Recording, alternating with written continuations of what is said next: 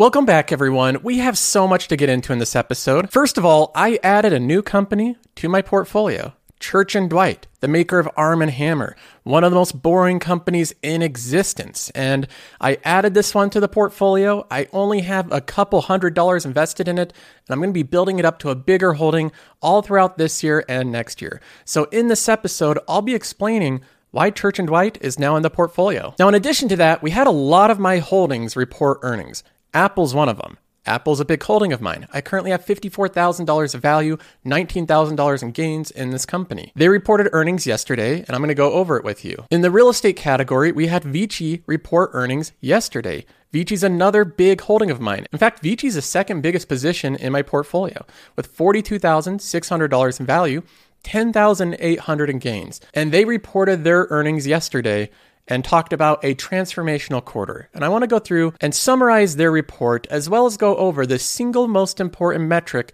to look for when investing in REITs. Now, another company in my portfolio that reported earnings yesterday is Texas Roadhouse, one of my favorite picks. This is a sleeper pick. Not many people talk about Texas Roadhouse as an investment, but I have $27,000 of value in this company. It's currently up $1,800. They reported earnings yesterday and they beat both in their revenue and in their earnings. But more importantly than that, I want to go over some exceptional things this company is doing. So we have their earnings report as well. The last earnings report we have in my portfolio is in the financial category. T. Rowe Price, the money manager, also reported earnings yesterday. Now, it wasn't good. This was not good earnings from T. Rowe Price, but the stock went up anyway because the company is at such a low valuation. So much pessimism built into this stock that they reported poor earnings and the price went up anyway. All right, so obviously we have a lot to get to in this episode. Let's go ahead and jump right in. For those of you new, this is a passive income portfolio. It's really $358,000 in value, 41,300 in gains, and 15,000 of that is from dividends because I invest in high quality dividend paying companies that I consider to be compounders. Companies that will compound wealth for long periods of time. Now, I show the results of this portfolio every single week week by week live, meaning that I show both the successes and the failures, both the companies that do well and the ones that do poorly. I don't hide anything with this portfolio. Now, we do have a Patreon community. If you want to join the Patreon community, you get access to a lot of different benefits, including Qualtrim Insights, which is this app here that you can you can type in, if I can spell it right, you can type in any ticker here and it brings up a lot of information about those companies. So I'll be referencing this website throughout the show this is a tool developed for Patreon members. Now, before we jump into the many companies that have reported earnings in my portfolio, I want to start off with the new company. It's a consumer staple called Church and Dwight. They're the makers of Arm and Hammer. I've been talking about this company recently, and I decided to add it to the portfolio. I've been dollar cost averaging in this company ever so slowly, adding maybe 100 or $200 per week. So right now, I only have $700 invested. It is a fraction of a percentage, so it's not a big position, but I plan on growing this holding over time to be a more meaningful position in the portfolio. Now, you might be asking, Joseph, why did you choose Church and Dwight over so many different companies in the stock market? Let me throw this image back up on the screen. I showed this in the previous episode. I call it the compounder checklist. These are companies that are compounders, meaning they continually grow through almost any environment. And it has six different steps on this list. Six different steps. The first one is strong franchise durability. They have diversified brands and the brand recognition and pricing power. So the company has a good brand and they have pricing power. Church and Dwight has 14 brands they call power brands, and these are ones that they have. Another day is here and you're ready for it. What to wear? Check. Breakfast, lunch, and dinner? Check. Planning for what's next and how to save for it? That's where Bank of America can help. For your financial to-dos, Bank of America has experts ready to help get you closer to your goals. Get started at one of our local financial centers or 24-7 in our mobile banking app. Find a location near you at bankofamerica.com slash talk to us. What would you like the power to do? Mobile banking requires downloading the app and is only available for select devices. Message and data rates may apply. Bank of America and a member FDIC. Significant pricing power with. They continue to raise prices all throughout this tough time this year to try to make it so that their earnings don't go down against their tough comparables last year. So I think that they check off the first box. The second thing is high free cash flow. Typically, I'm looking for companies that generate significant, consistent free cash flow. And if I can get it for a free cash flow yield of 4 to 6%, That's ideal. Well, if we type Church and Dwight into Qualtrim, we bring up the company here, we can look at the free cash flow of the company. And this is, of course, significant and consistent free cash flow growth. It has very minor variation in cash flows. That's something that we like to see. And even this year, with margins being compressed and there's so much inflation and all these problems going on, their free cash flow is going to be just fine. It'll be very similar to what it was last year. And in terms of valuation, the company's selling for a 4.61 free cash flow yield. And then number three, we want companies that have minimal financial leverage. Typically, what I look for, a quick accounting rule, is to have the net debt of the company be less than three times EBITDA. Church and Dwight has net debt of 1.46 billion, and last year's EBITDA was 1.3 billion, so they could easily pay off their debt if they were inclined. This company has no liquidity issues; they're not overextending themselves with debt. Number four, we want companies that are non-cyclical preferably over highly cyclical companies. This means that their earnings have a low variance, they don't sway up and down that much, and they grow typically all the time, including earnings and recessions and inflations. That's preferably what we're looking for. Companies that have low variance in earnings and earnings growth all the time. To give an example of a company that has high variance in earnings and is highly cyclical, we can look at AMD. This company's earnings go down, up, down, up, down, up, down, and then up again. This is highly variant earnings. This is earnings that are unpredictable, in my opinion. And I don't know if the earnings are going to continue going up or if they're going to continue going down. I really have no clue when we have this type of history. Now, there's almost no company in the market that will perfectly consistently grow its earnings, but you're looking for as consistent as possible. And you see the difference in picture here between an AMD and a Church and Dwight. One of them is a compounder that just grows its earnings every single year. The other one is a more cyclical company that will have explosive earnings one year and do really well but it may not do well in three years or four years. So I view Church and Dwight as a non cyclical. The next thing is number five, we want them to have recurring revenue. The products and services are essential. They have repeat business and they can't be substituted. The counterexample of this is a car. People buy new vehicles during good times, but during recessions, they tend to extend the lifetime of their vehicles. They're more into maintenance and repairs and just keeping the car going and going so they don't have to upgrade to a new one. What we're looking for are products that they can't do that with. Products that are used, consumed, expire, and they're essential so they have a recurring revenue even during difficult times. Like we looked at with all the different brands that Church and Dwight owns, these are products that you really can't go without. There's lots of things that are entirely necessary, whether it's their fabric brands, their personal care brands, or many of the brands that they sell to different people like veterinarians and those type of things. So they have reoccurring revenue even during difficult times. And then number six, we want a company that returns capital. They pay a growing dividend or they do buybacks. Preferably, they do both. This is something very easy to tell on Qualtrim. We can look at the dividend history right here. This dividend is growing. You can easily see that trend. We can look at the shares outstanding. The shares outstanding are generally going down as well. They did go up a little bit recently, but that's only because they were buying additional brands. They were increasing the size and scale of their portfolio. They did that with a little bit of dilution, but they're still doing buybacks, so you will see the amount of shares outstanding go down over time. So those are the reasons I'm adding the company to the portfolio. On top of that, I like the management and the performance of this company has been incredible. It's beat the QQQ and the S&P 500 for over the past 20 years. So this is one that I'm happy to have in the portfolio. I'm in no rush to buy it right now. I'm just adding a couple hundred dollars every week, and eventually it will grow into a bigger holding. Now let's go ahead and talk about the companies that are already big positions in this portfolio. Very important positions. Now, before we get into all the earnings reports and we look at Apple's and other companies, I have to give a quick shout out to the sponsor of this video, which is FTX US. Like you can see, I've been talking about this brokerage for a while. It's been in beta, and I've been saying that they're going to come out with it publicly. Well, they just did a day ago. So you should have access to their actual stock brokerage now. And as you can see, it has this nice interface. I've been buying Amazon during this dip. It's up around 12% today. So I'm actually up $458 on my Amazon position. And I, I plan on adding to this in the future. Now, you can buy and sell using fractional shares. They don't do payment for order flow. This brokerage is also part of FINRA and SIPC insured, and they have a lot of plans going forward with it. So sign up now using one of the links in the pinned comment below. There's one for desktop and mobile, and make sure to use the code Carlson, C A R L S O N, my last name. That gives you $10 when you do your first $100 trade. One of them, of course, is Apple. This is the biggest company in my portfolio with $54,000, $19,000 in gains. I'm not going to spend too much time on Apple. We know the story here. They beat on both their revenue and their earnings. The only real weakness in the report was the Mac revenue was under what it was supposed to be, under the analyst expectations. Service revenue was just shy of expectations, basically in line. But they beat on their iPhones, they beat their earnings per share, they beat their revenue estimates. And one thing I want to mention, one thing I just want to point out real quick with Apple is the amount of subscriptions, the amount of people subscribe to their various services. A lot of people view Apple as a hardware company. Just like any other hardware company, they just sell devices and they sell hardware to people. They are a subscription company. Apple has 860 million subscribers, 860 million subscriptions sold. Now, I think that they count multiple subscriptions from the same people if they have multiple subscriptions, so there could be some overlap there. That is significant. And this goes up like clockwork every single quarter.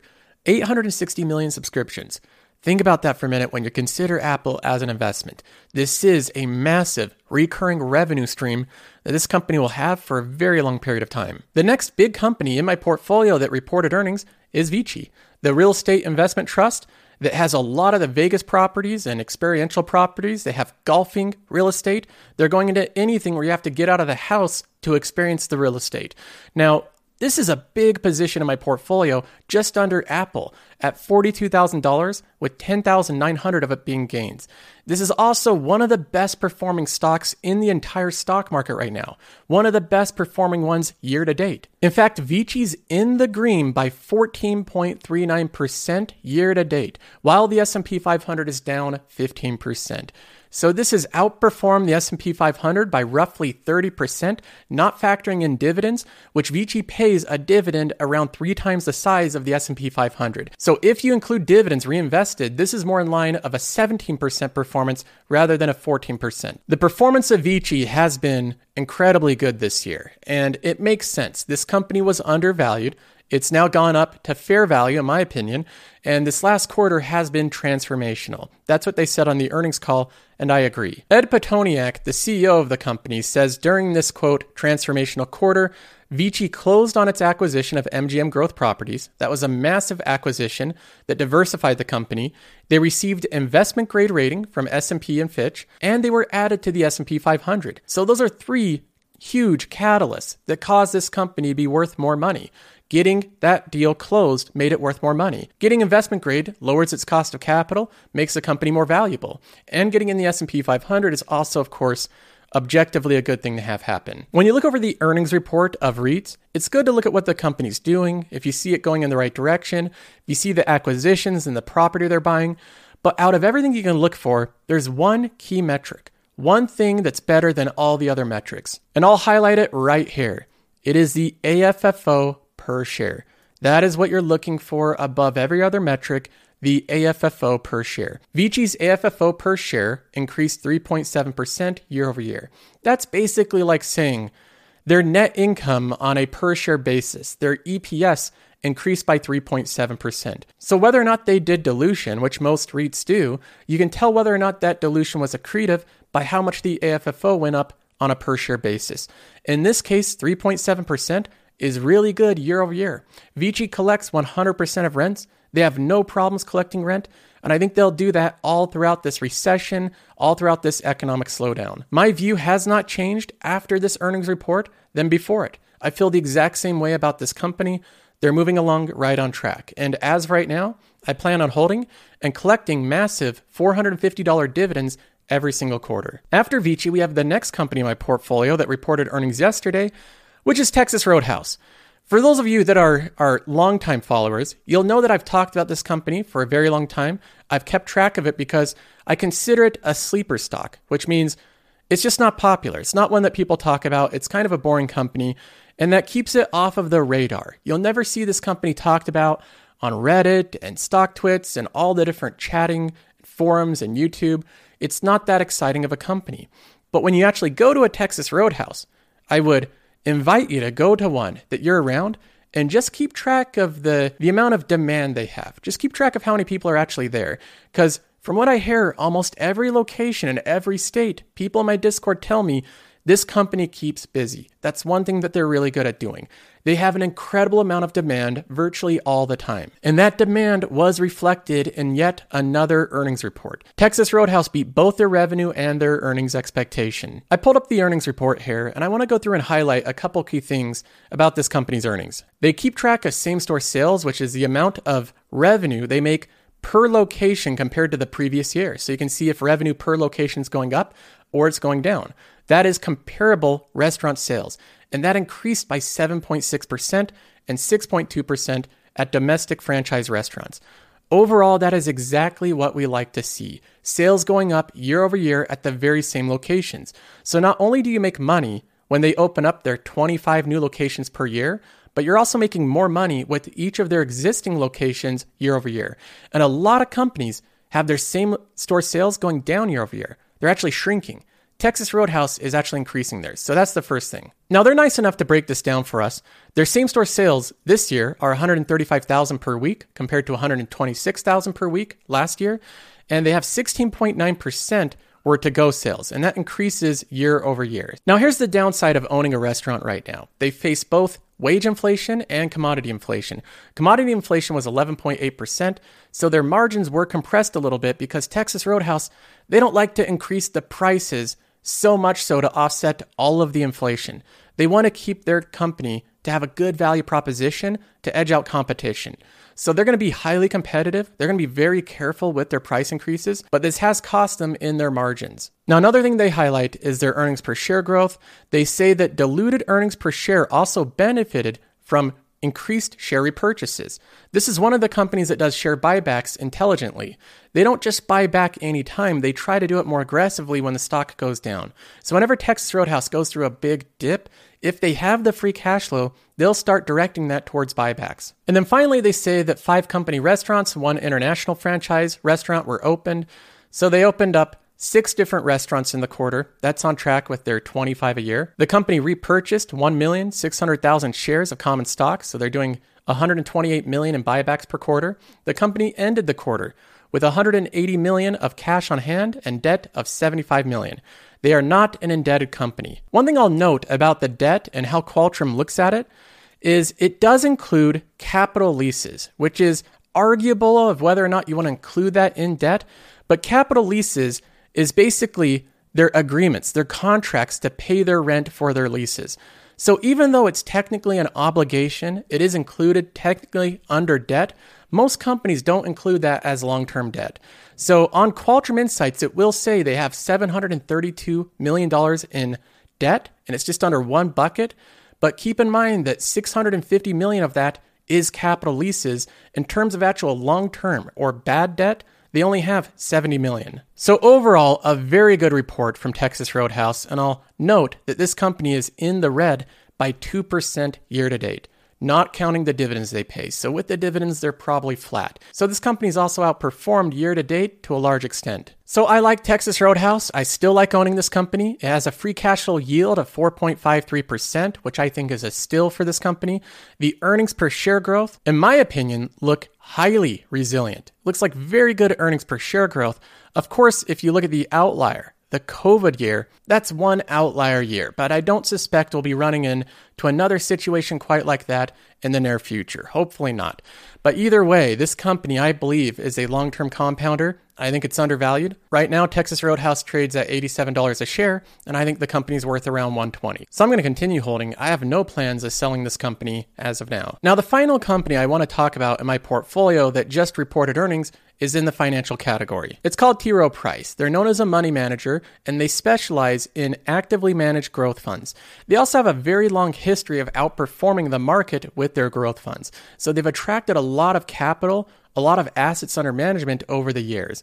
But as the market is moving away from growth and moving into value, T. Rowe Price has lost a lot of assets under management. There's been huge outflows every single week, and those assets under management is how this company earns money. So, year to date, this company's just been crushed. It's down 38%, and it continues to go down. But we look at the full year timeline, It's down 41%. So this company's stock price continues to go down, reflecting their lower and lower assets under management, meaning their earnings are going to be lower and lower as well. Now, they just had their most recent earnings yesterday, which they missed their EPS and they missed their revenue. On both the top end and the bottom end, they missed, which is not what I like to see with my companies, but the stock moved up anyways. Typically, when a stock like T. Rowe Price goes up a few percentage after missing their earnings, both the top line and bottom line, it means that the company's been priced to such a pessimistic extent that investors were expecting the worst case scenario.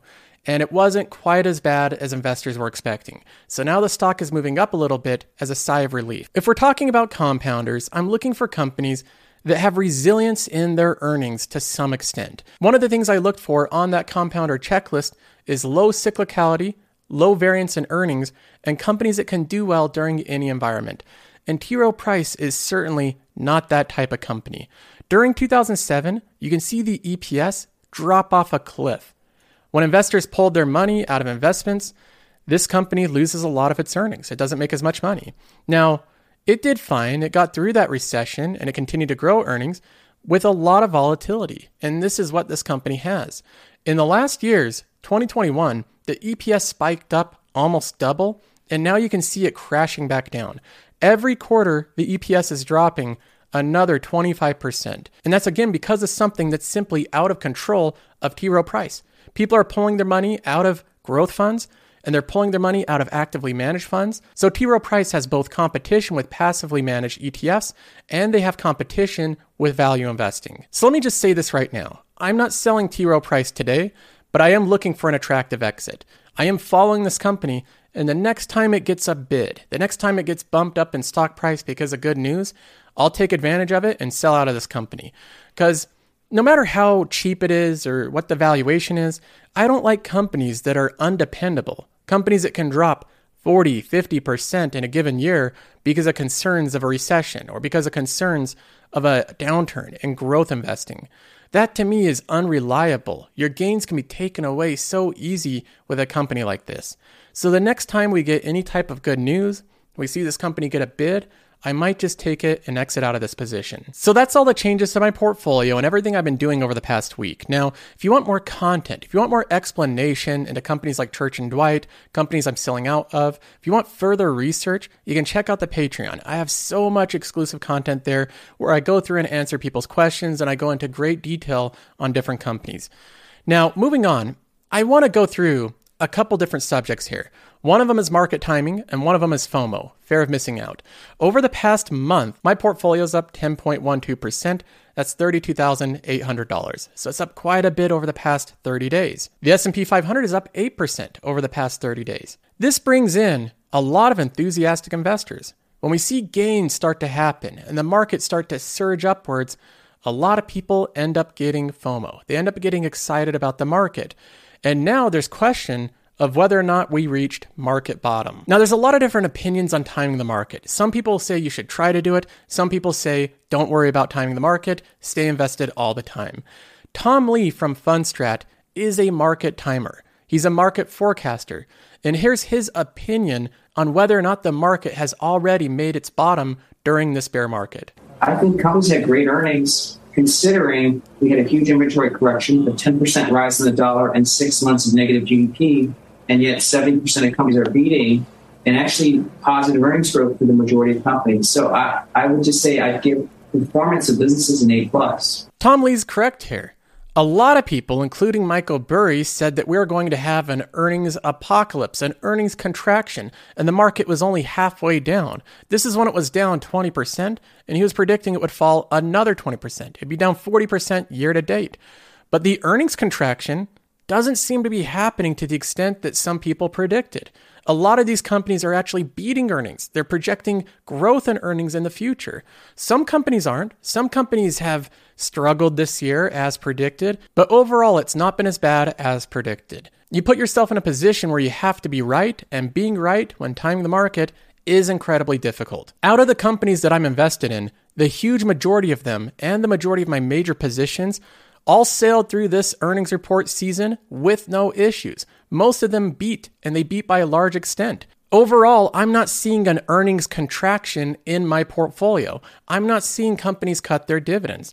And there's a lot of people a month ago that was discouraging people to invest in the stock market. They were trying to encourage you and others to time the market, to miss out on a huge run up by trying to time the market.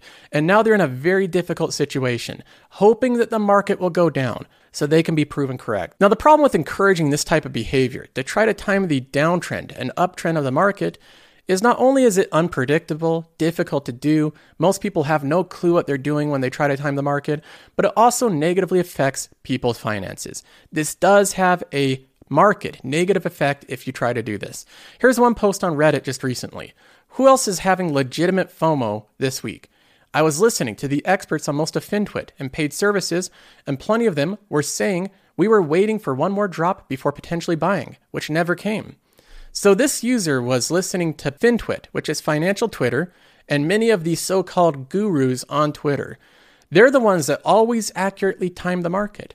They will tell you afterwards, of course, never beforehand, and they will say that they got it right and and they can't show their portfolio because of different reasons. They always make excuses of why they can't show their portfolio, but they will tell you after the fact that they timed and played the market perfectly.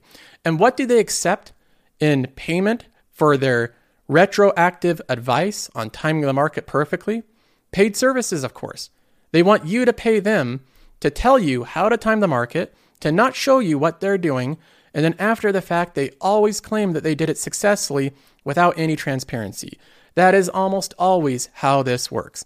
Avoid these people. People that tell you to time in and out of the market, they tell you of their great performance without showing you it. These people are not honest and they do affect other people's lives. They do affect other people's finances negatively. They profit off of it. They profit off of anyone gullible enough to listen to them. Now, the Caesar goes on saying, Since then, I've been buying today and yesterday, but deeply regret not going more all in lately. I've been heavy in cash, 60% of my portfolio. And since this rally has been constantly losing to the market, I'm down 21% year to date which is lower than the S&P 500 and I think even lower than the QQQ now. And in this week alone, the Nasdaq has practically caught up to me and I'm very close to not beating any index. Who else is feeling like this? Seeing stocks like Nvidia go up as much and others be up 30, 40% in a week while I'm waiting for the dip is beyond frustrating. Just wanted to vent, but I've rarely had this feeling of anxiety before in the market. Not only is this just a dumb strategy, and let me frame it that way. Trying to do this is a dumb strategy. Howard Marks doesn't do this. Peter Lynch didn't do this. Charlie Munger doesn't do this. Warren Buffett doesn't do this. Terry Smith doesn't do this. All these great investors don't try to do this because it's a dumb strategy. They're all intelligent people that are incredibly good investors. None of them try to do this because they know it doesn't work. But beyond it being a dumb strategy, it's also just so stressful. Why would you want to put yourself under this much anxiety and stress where you have to act like some expert diving in and buying a dip at the pure bottom of the peak fair, that is incredibly difficult to pull off, incredibly stressful. And if the market roars up 3 or 4% one day and you're not invested, it puts you in an extremely compromising position, full of anxiety and stress, where you're now waiting for it to go back down. There's no reason to follow a dumb strategy that also is an incredibly stressful strategy. Terry Smith's expert strategy, his great world renowned strategy in investing, and how he has such great performance is three steps. One of them, buy good companies. Step two, don't overpay. And then step three, do nothing. That's it. That's the investment thesis. You buy really good companies that have good qualities, like these compounders I'm looking at. You try not to overpay for them and then the most important step, you do nothing. That's all you do. That's a stress free way of investing, and it tends to perform really well. There's actually history behind it proving that it performs well, unlike market timing. So that's what I plan on doing with my portfolio. I plan on buying good companies that I outline in this checklist. I'm going to try not to overpay for them, and then I'm going to try to do nothing during market turbulence. So that's all the news for now, all the updates for right now, but I'll have more episodes out in the future. So make sure you subscribe to the channel, you have the bell notification on. Also, keep in mind the Joseph Carlson Show is available on every podcast platform. And having said that, if you haven't tried out the Patreon, We have thousands of active members. You get access to Qualtrim, which is this suite of software that lays out all the financials of a company. And you get access to hours and hours of exclusive, in depth content about different companies, analysis, all different things that I'm looking at. So go ahead and try that out. It's completely risk free. Give it a try, and I'll see you there.